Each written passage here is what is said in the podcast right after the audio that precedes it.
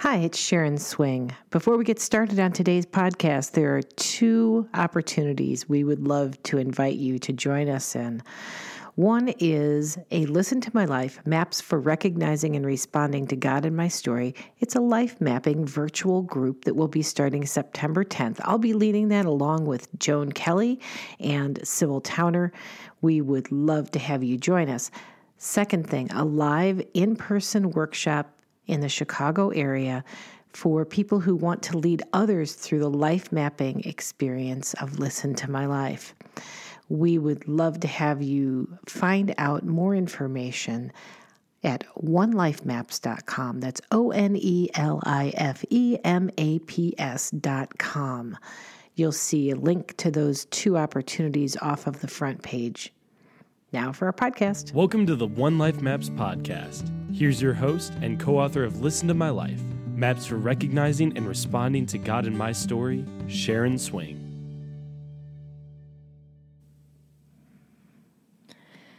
Hello, everyone. So glad you could join us today.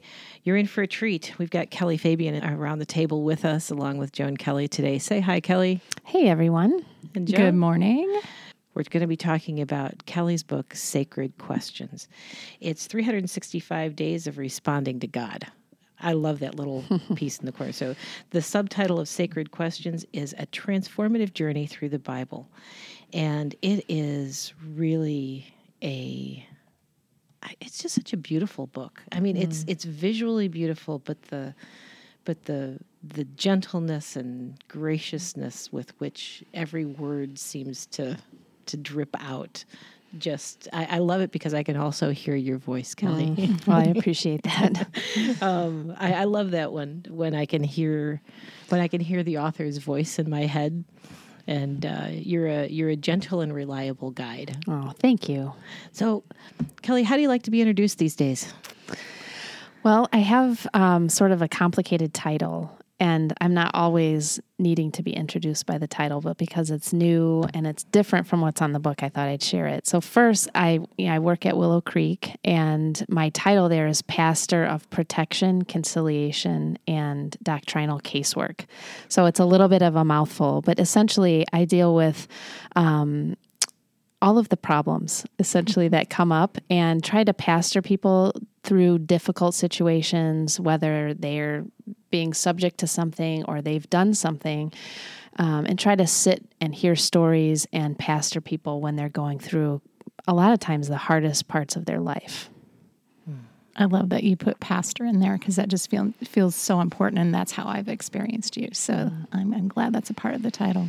Thank Very you. so thank you. So this book, um, it's a daily devotional, but it's intertwined with your story and I I love the fact that that's in there because it is f- for me. I mean, to experience God outside of our stories just doesn't make any sense, right? Uh, to me, it just doesn't compute that way. And so, tell us a little bit about early experiences of reaching out for God or experiencing God that were that that shaped you. Yeah.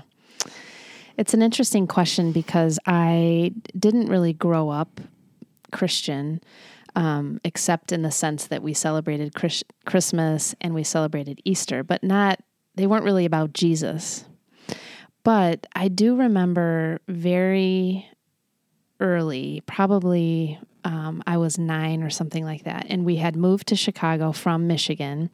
And my sister and I, who's three years younger than me, share a room. And there was this one time around Christmas where I had all these little toys that I was playing with. And I don't even know where this came from exactly, but I was doing like the nativity scene when Jesus and like Mary and Joseph were traveling after his birth. Like I followed the whole birth of Jesus and then going to Egypt. And honestly, I don't even remember how I knew that story. I had gone to Sunday school a couple of times, so who knows how I heard about it. And what's funny to me is I don't know what was happening in that moment, but why do I remember that? Sometimes I think, why do I remember? I mean, I played with all kinds of things as a kid, but that sticks out to me so clearly. I remember exactly where I was in my room on the floor doing this. And so I now look back and think, that must have been a moment where God was reaching out to me or I, I was attentive to that in some way. I don't remember anything else about it except that it happened and how 30 some years later I still remember it.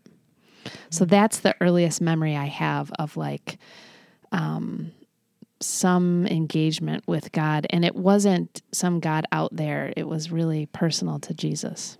Yeah, somehow a sacred moment Yeah, that's a great way of saying it. Yeah. that um, you couldn't have named at the Right. time.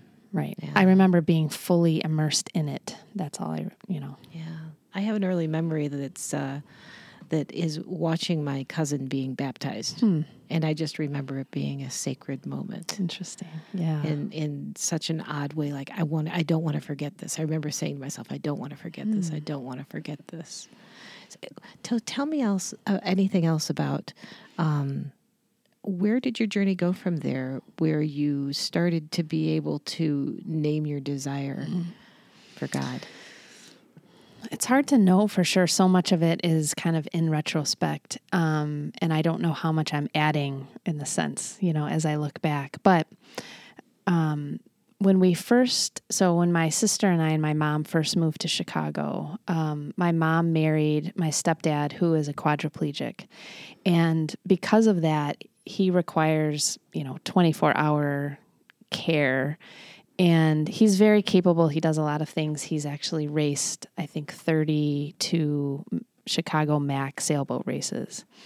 Um, so he's not incapable, but he does require a lot of care. And so I remember knowing when we moved and seeing how my mom was relating to him that um, I don't know, this overwhelming sense of aloneness kind of struck me. You talk about that, I think, in the very beginning of, Yeah. of the devotional Yeah. about having a, having a moment again with your sister. And what, I forget what you said. Yeah. Well, I, I said we're on our own now. We're on our own now. and I was again, I was nine or ten. Is the same bedroom actually that I'm telling the story about the nativity. Um, and I think that aloneness and and sort of seeking to um, protect myself and take care of myself started then as far as I know. I don't know for sure, obviously, but that was a moment where I just had this sense like I'm going to have to take care of myself from here.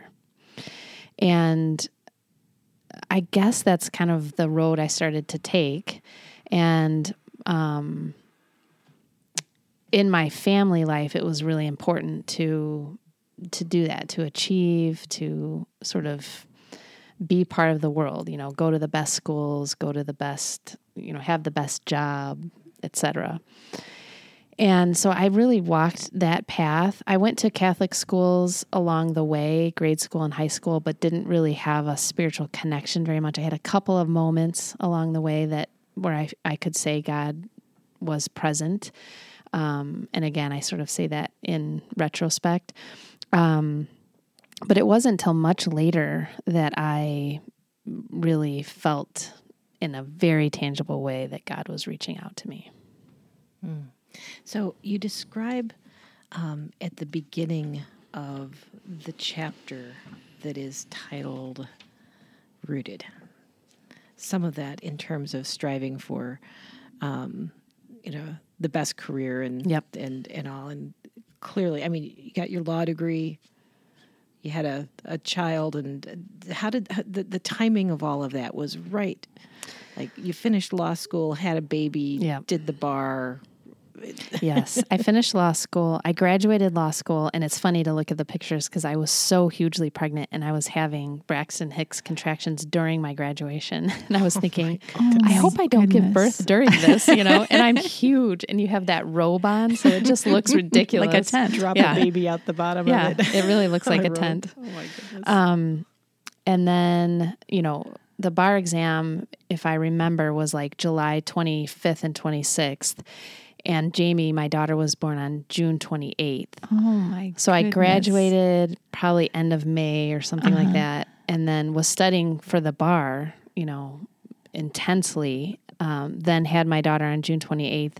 And all of my friends and stuff were like, You shouldn't take the bar. This is a bad time, you know? And so then I'm up in the night, all night, you know, feeding her. and then go and study all day for the bar and then come home and like, you know, so I was up all the time, it felt like. And then I decided to take the bar exam, um, which is crazy, but I passed, so I feel like it was worth it. Sleep deprived and hormonal. Yeah, yeah, Passed the bar anyway. yeah, Nice job. yeah. So I was I was on the road to the success that my family had, you know, sort of, and not just my family, our culture, you know, sort of expects, and and I was definitely living into that, and I was um, doing well. You know, I felt happy and and good.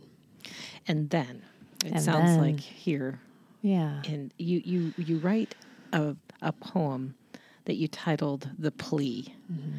and so did this land in your journal somewhere?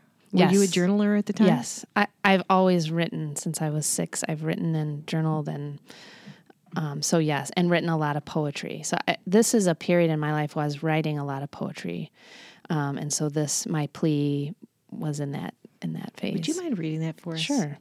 And just to give you a little context, right before I wrote this, um, I had been married for um, about five years. And three years in, my daughter was diagnosed with epilepsy. So she was two and a half or one and a half and was diagnosed with epilepsy. September 11th was three days before that. And then my husband at the time had some major surgery and almost died. Um, and then within 18 months of that, we got divorced. So all of the things I thought I should have and that make you a success turned out to be defective in some way, you know, and kind of the bottom fell out is the way I would describe it. Um, and in the middle of that is when I wrote this, my plea. My plea. Oh God, where are you? Why can't I see you? Why can't I feel you? Please, God, hear me. Have you ever seen me? Will you ever see me? Will I ever feel you? Where are you, O God? Why do others see you wherever they go? Why do I see you nowhere? Why are my eyes closed to you? Have you been here? Was it you, God, who created the light of my life, my blue eyed angel? It had to be you. Are you testing me and I'm failing? What happens if I fail forever? What happens when I'm standing at your gates and I see you for the very first time? Will you let me in or forsake me because I could not and cannot find you? I'm trying. Or am I? What takes control of me so that I am blind to you? Greed, vanity, lust, self indulgence? I have never known you, and I'm so sorry this did not occur to me until now. Have you abandoned me? Have I lost you? I will continue searching. Please forgive me. Oh God, please, please find me because I cannot find you. What's it feel like to read that, Kellye? Um, I guess I would say, I mean, it's emotional in some sense, but I also feel it reminds me when I read it that what I read in scripture is true. Because God says, if you seek me, you will find me. And what's um, interesting about this, this was like, it wasn't until three years later that I really came into relationship with God. So I, I was calling out to God in any way that I knew how. And eventually he responded. And I don't know what, you know, I have no idea what the timing is, but I read this and I remember being in a very low place and just thinking there has to be something. And I, you know, it's that moment where you realize you, all the things that you thought were true, like that you could achieve things, that you could achieve happiness or whatever, um, real life is the opposite, which is anything can happen. And so we need somebody to help us. And that's, I think mm. that's what I was feeling. Hmm. Mm. listening to you read it, I mean, it brought tears to my when I read it the first time, mm. and to hear you read it, Yeah. I felt that again. And just the lostness, and the Yes. hopelessness, mm-hmm. and the yearning that's underneath it all, and um, and to know that the story unfolded in a way that um, so here you are, someone who has pastor in her title, is doing seminary, who wrote a book called Sacred Questions. And I love the fact that your lawyer background and how lawyers use questions and and uh, and I'll just that way of relating to God, just going ahead and asking Yeah. These questions is is part of the structure of how this book works. You know, it's so funny you say that because until this moment, I, I did not, this sounds super weird to say, I did not realize how many questions were in this poem. Literally until you just said that. Um, so that's, that's an, interesting. Mhm. Yeah, and and the just kind of a, a fearless asking of questions. It's, it's like why just how why you know just uh, help me understand you know g- just that that grasping for that. But here it is in the midst of that that you write these incredible devotional pieces that the structure is read you know reading some scripture reflect and respond um, as a way to to put us in relationship with God, to put us in connection with Him, Yeah. and uh, and be able to have a pathway to find to to find that connection, because I, I know that through what you've written and what you've expressed, that you fully believe that that the Spirit is in us. It's not like we have to search outside of ourselves, Right. to find him out there somewhere. Um, and especially when we try to find him in the midst of, of, of our, our disappointments that are so confusing to us. Yes. Not until later on can we look back and say uh, that God was there too. Yes. A lot of times where we felt abandoned, that that that wasn't even the case Right. but can't see it then. But here you write in such a way that gives us this 365 opportunities to kind of exercise this muscle hmm. of of connecting with God. Yeah. Well, we're so used to in in every other area of our life and even this area, we're used to having a thought and then seeking to figure out if that's true or not. And to me, that's hugely problematic because our thoughts are shaped by culture. Our thoughts are, you know, our own hearts are deceived. And so it's hard to know what is correct or not about our thoughts. But if we, like in the devotional, if we start with scripture and allow that then to guide our response and our reflection, that will shape more of what's true. And eventually our thoughts become, you know, aligned with what scripture says about who we are, about who God is, about wh- how we are to be in the world. So the idea of the book and the way it's structured is really to reverse that and have us shaped in an entirely different way, shaped by what God's word says is true, so that then that informs what we know to be true about ourselves. Right. And in in interesting ways um, with listen to my life because a lot of our listeners have have have experienced life mapping.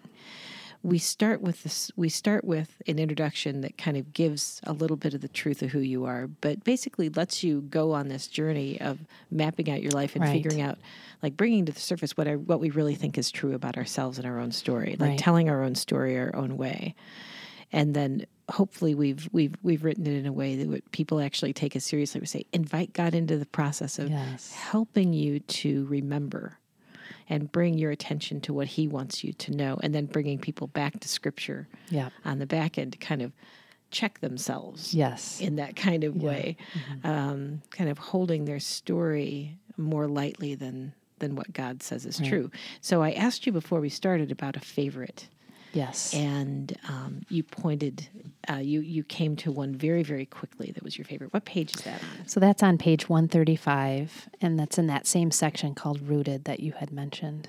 So tell us about that one. and why it's one of your favorites because it's right on topic to where where the conversation was going here. Well, I knew I wanted I the book of Ephesians is a really interesting letter that Paul wrote and I got to a point where I realized that Ephesians was all about who we are in Christ. And there's a way to read Ephesians that you know you and this is often how we read scripture. You kind of break it up and you read it on different days and you read it in, with different a different lens. And there's great stuff to get out of it. There's another way to read ephesians which is as one story about who we are in christ. And that i believe is what paul is trying to share and so the last devotional in this section sums up in a sense all of what ephesians says and what paul is saying who we are in Christ. So there's um, just this uh, repeated section of Ephesians, which is chapter 2, verses 1 through 10. And this is where Paul's basically saying, You were once like this, and, you know, all of the bad things that we are. And some of us who um, grew up being Christians have a hard time relating to this idea that we were so bad before. But for me, I can see who I was before very clearly. And we're all that way in a sense. And it's just that some of us relate to that piece a little bit more. And so for me, I can completely see. I used to live in sin, just like the rest of the world, Paul says, obeying the devil, the commander of the powers in the unseen world. And he goes into this long thing about what it looks like when we are not living in Christ. And then he says, But God, is so rich in mercy, and He loved us so much that even though we were dead because of our sins, He gave us life when He raised Christ from the dead. And then He goes on and sort of shares with us this summary of what He's been saying or will say in the rest of Ephesians about who we are. So, in this particular one, what I collect then are each of those elements that Paul identifies throughout Ephesians of who we are. And they're I didn't count them in advance, but there's at least 20 of them, I think, um, if you were to read through this. And it's so, this is one of those things like you should read to your kids and to your spouse and to your small group and to yourself. Uh, I read this recently out loud, and it's so compelling.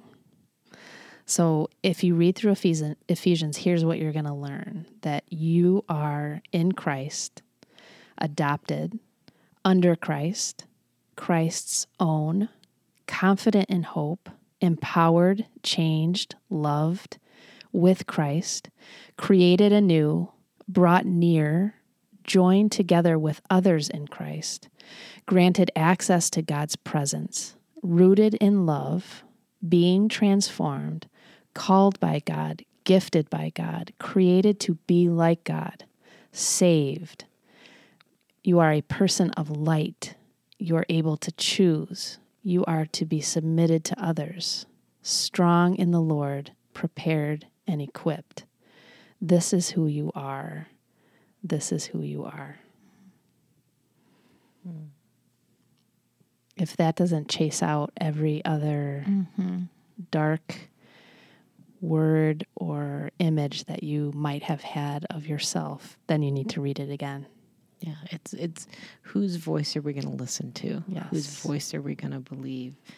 And then you get um, you ask a few questions here. So why don't you give us a sample yeah. of, of, of some of that?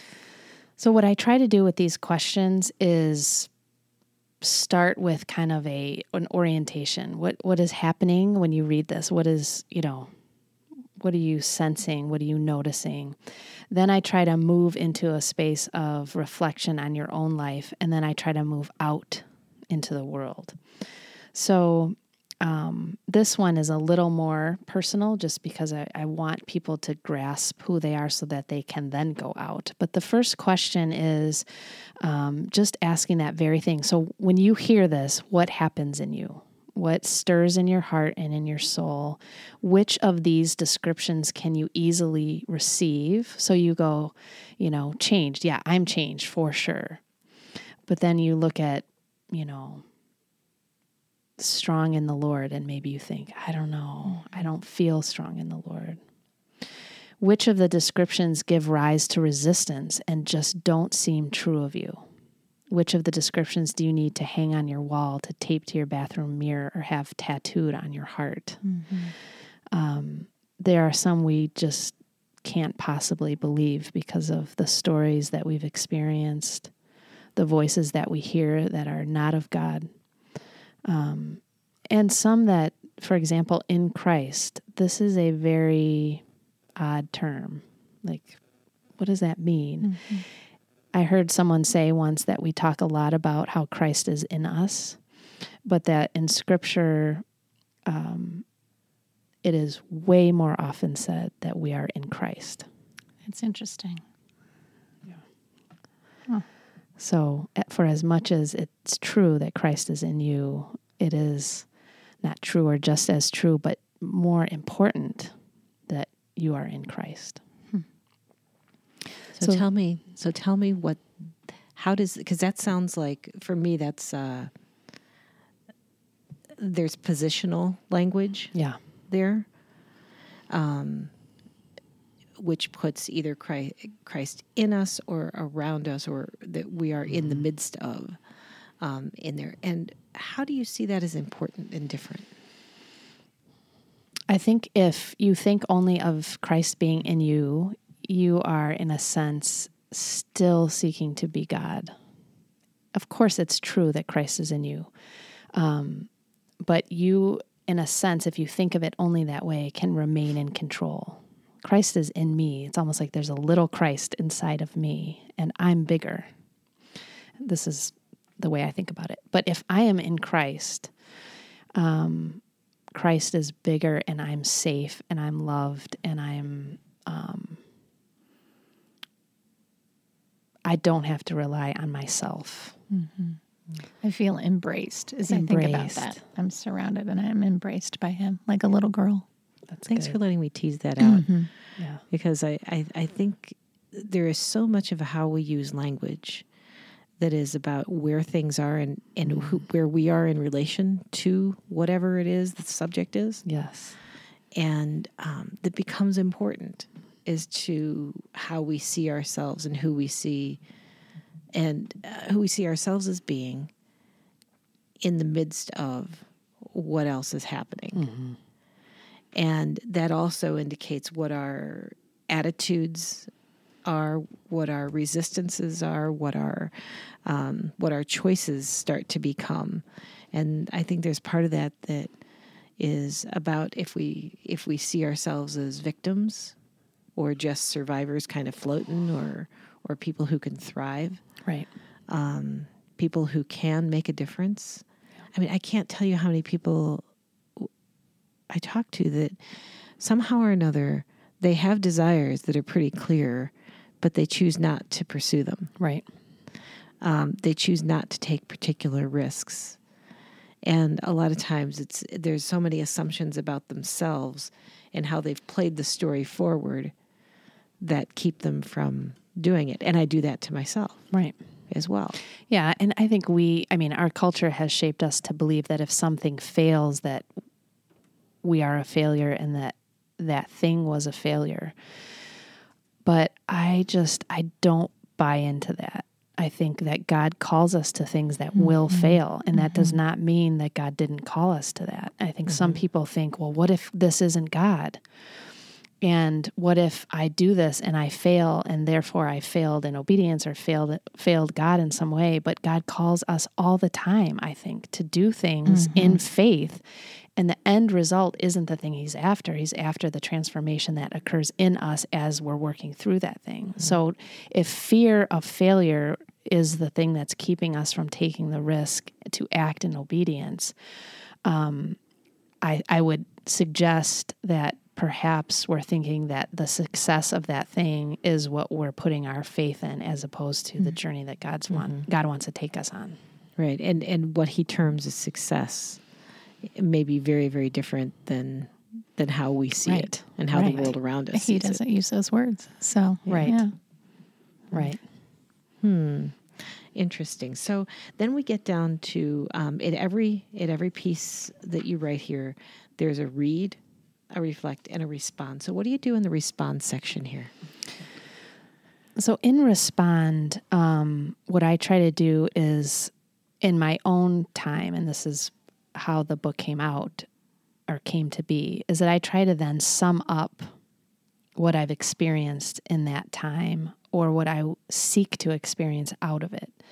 Um, so, if, for example, I read through these um, descriptors of who I am in Christ and something stirs in me about one of them, or I feel resistance to one of them, I want to mark that because God is going to use that in some way. And so I want to submit that to Him mm. essentially and say, mm-hmm. okay, I felt this and I'm responding to you. I don't know how to, I don't know what to do with it, but I'm essentially returning it to you.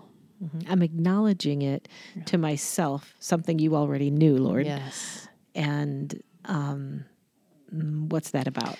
And presenting it's, it's another it question. Yeah. It's a, it's a, yeah. hmm. Yes. And, and just with open hands, kind of saying, is there something you want to talk to me about that? Mm-hmm. Is there something you want me to notice? Yes. And then sometimes things unfold even later that day. Yes. That seem to be in that same it's like of, you're planting seeds, right? That yeah. they might flourish later on. It's it's it's similar to the examiner, what mm-hmm. uh, what we call the review of the day in, mm-hmm. in terms of the, the questions that we plant in our mind and the things that we notice are the things that uh, are in, in in a time of reflection like that are the patterns that we start to pick up on. Mm-hmm and um, to be able to see God at work in the midst of how the day unfolds. Right. Um, because what we've cued our minds up to pay attention to in the yeah. midst of it. So, yeah. um, why don't you go ahead and read the yeah. read the respond prayer here? Father, I read through this list and I see in black and white what I know you say is true of me, both in the words of Scripture and by your actions. Can it be?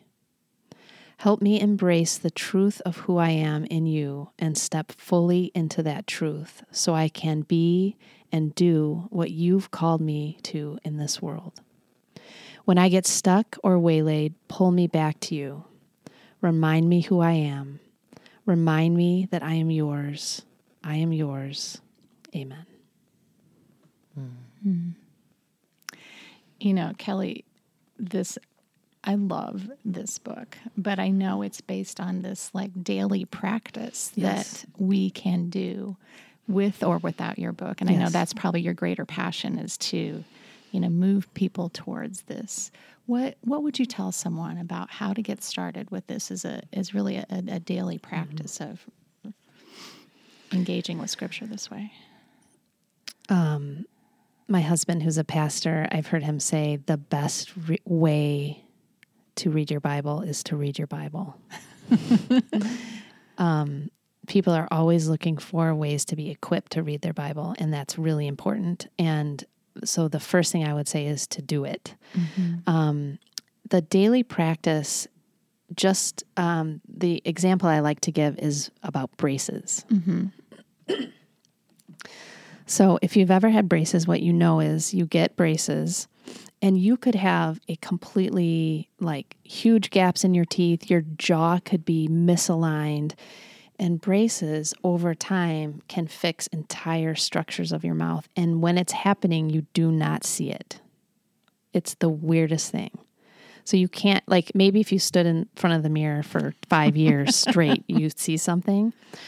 But it's the ongoing work of the braces that can restructure your entire mouth. Practices and disciplines, as I'm sure you guys have talked about many times, are the same way. So if you read your Bible once, that's not reading your Bible, that's reading your Bible once.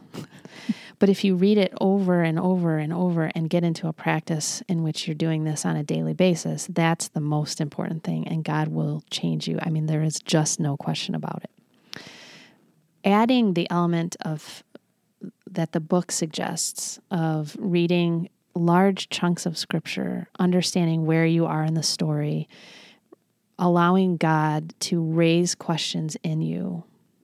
um, so that you start to recognize the areas in which you are doubting, you are scared, you have resistance, you have a lack of patience, or whatever it might be, um, begins a process that sort of dig deep, digs deep in your soul where God can start to change you. And that's not to say he can't do it other ways. Of course, he can.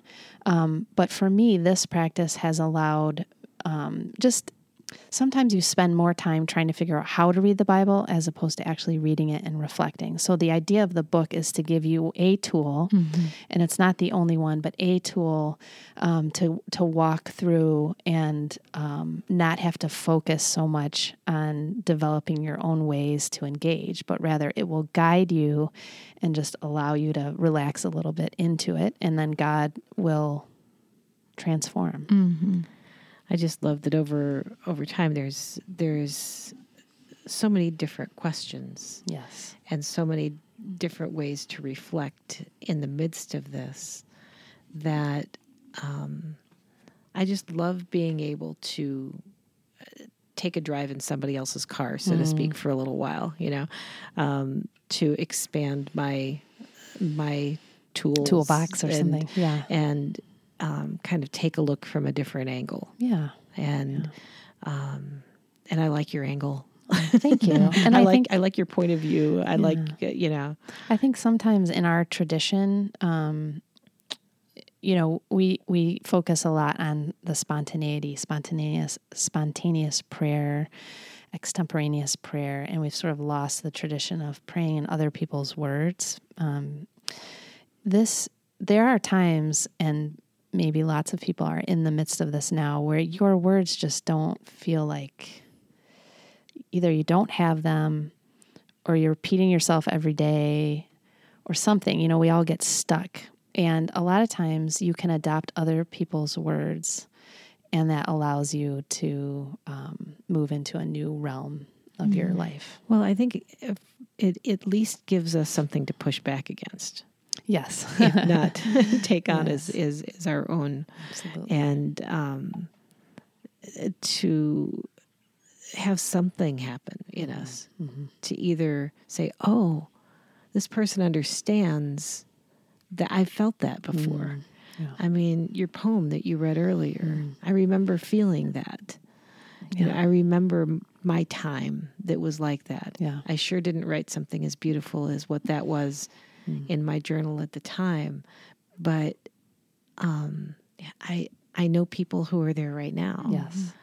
Uh, and this solidarity, more or less, this this community of of people's experiences, where all of a sudden you start to not feel so alone. Yes, because in the bewilderment mm-hmm. of some of those moments is when we get we start telling ourselves, "I'm alone, mm-hmm. I'm lost, I don't know if I can be found.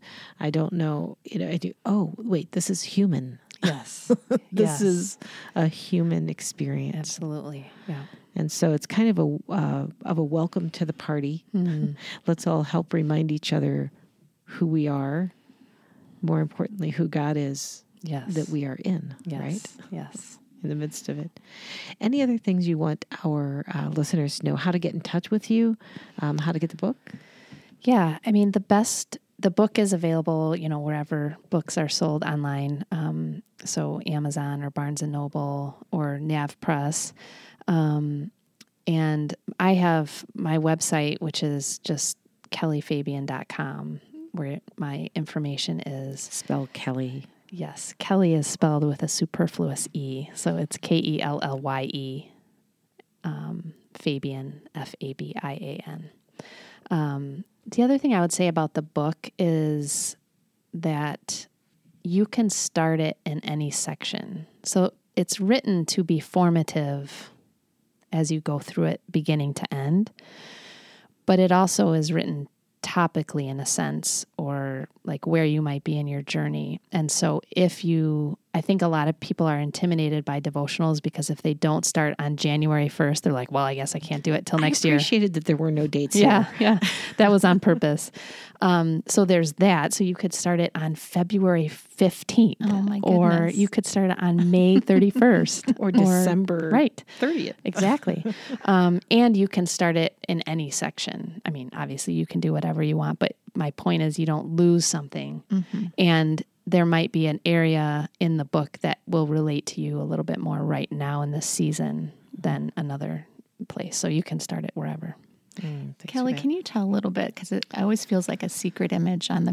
Be- Yeah. I, I remember. I think you came and you were talking to a friend of, of mine and me about the cover and the artwork that's there. Because I could easily just kind of miss what's mm-hmm. there, and it's just stunning to me. Yeah, this um, NavPress did an amazing job with this cover. Um, and Tyndale, they they have a, a team that creates this kind of thing, and um, so the center is just some icons that are associated with Scripture, obviously. The thing that's beautiful about this that you would never know, I don't think, is if you see those hash marks that go around that center wreath. So there's these hash marks. There's actually 365 of those. Um, and then you've got the, you know, the subtitle in there. So they just did an amazing job of capturing what the book is and represents with this cover. Yeah, 365 days of responding to God. Yeah.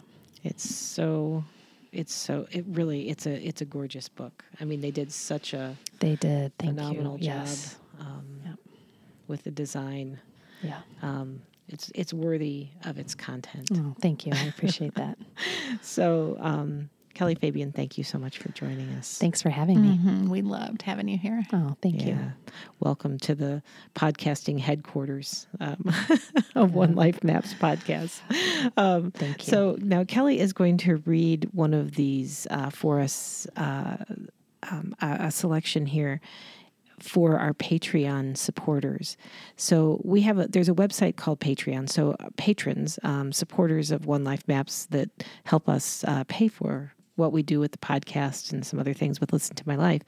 Um, we have a thank you gift every week that is an audio devotional, and it is a um, uh, probably sometimes very short, sometimes five minutes, sometimes up to maybe 10 or 15 minutes, where you can just listen and relax and breathe and welcome the Holy Spirit to speak with you in an, in an experience where you don't have to do anything but breathe and listen and be guided in the midst of it. And so uh, Kellye's going to do an audio meditation for us out of the book on Patreon. So if you go over there, it's uh, Patreon, P A T R E O N, Patreon. Is that right? I think so. Patreon.com slash one life maps. We'll have it in the show notes as well. And uh, if you go over there and if you pledge $5 a month or more, um, you get all of the audio devotionals we've already put out, and then you'll get an email every week with a new one. So, want to invite you um, to join us with that. And this, the support is just wildly appreciated. So, thank you so much, Joan Kelley. Great to be with you. again, Kellye Fabian. Thank you, guys. Good to be with you. Uh, tune in again next week. And uh, until then, we hope you are able to recognize and respond to God with a lot of joy this week. Many blessings. Have you thought, I don't know myself anymore? Have you wondered, is there something more? Are you at a crossroads in life and asking, which way will lead me toward expressing more of who I am made to be? Are you looking for a way to understand the restlessness you feel inside? Are you seeking a deeper spiritual life and desire to rediscover who you are through God's eyes? Or you're ready for the life mapping experience of Listen to My Life? Go to onelifemaps.com to purchase your portfolio of visual life maps. While you're there, check out our upcoming virtual coaching groups, live workshops, and options for you to facilitate the Listen to My Life experience with others. That's onelifemaps.com. O N E L I F E M A P S dot com.